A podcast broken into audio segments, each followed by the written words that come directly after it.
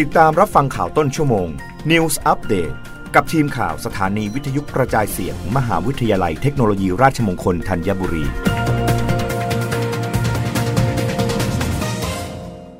รับฟังข่าวต้นชั่วโมง โดยทีมข่าววิทยุราชมงคลธัญบุรีค่ะ อุตุเตือน 1-2 พฤษภาคมนี้ จะเกิดพายุฤดูร้อนในประเทศไทยตอนบน มีฝนและมีลูกเห็บตกบางแห่ง ความกดอากาศต่ำเนื่องจากความร้อนปกคลุมประเทศไทยตอนบน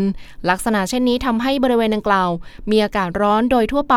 กับมีฟ้าหลัวในตอนกลางวัน และมีอากาศร้อนจัดบางพื้นที่ในภาคเหนือ ภาคตะวันออกเฉียงเหนือและภาคกลาง ขอให้ประชาชนดูแลสุขภาพ เนื่องจากสภาพอากาศที่ร้อนขึ้นในระยะนี้ไว้ด้วย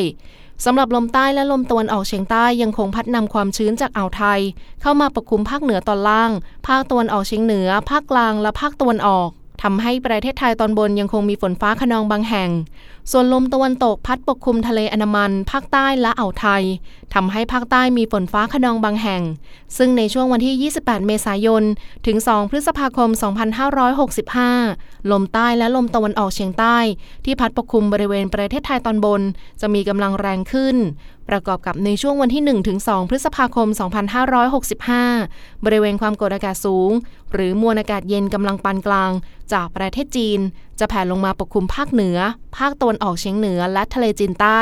ในขณะที่ประเทศไทยตอนบนมีอากาศร้อนถึงร้อนจัด ลักษณะเช่นนี้ทำให้บริเวณประเทศไทยตอนบน จะมีพายุฤดูร้อนเกิดขึ้น โดยมีลักษณะของพายุฝนฟ้าขนองลมกระโชกแรง และมีลูกเห็บตกบางแห่ง รวมถึงอาจมีฟ้าผ่าเกิดขึ้นได้ในบางพื้นที่สำหรับลมตะวันออกและลมตะวันออกเฉียงใต้ ที่พัดปกคลุมอ่าวไทยและภาคใต้จะมีกำลังแรงขึ้น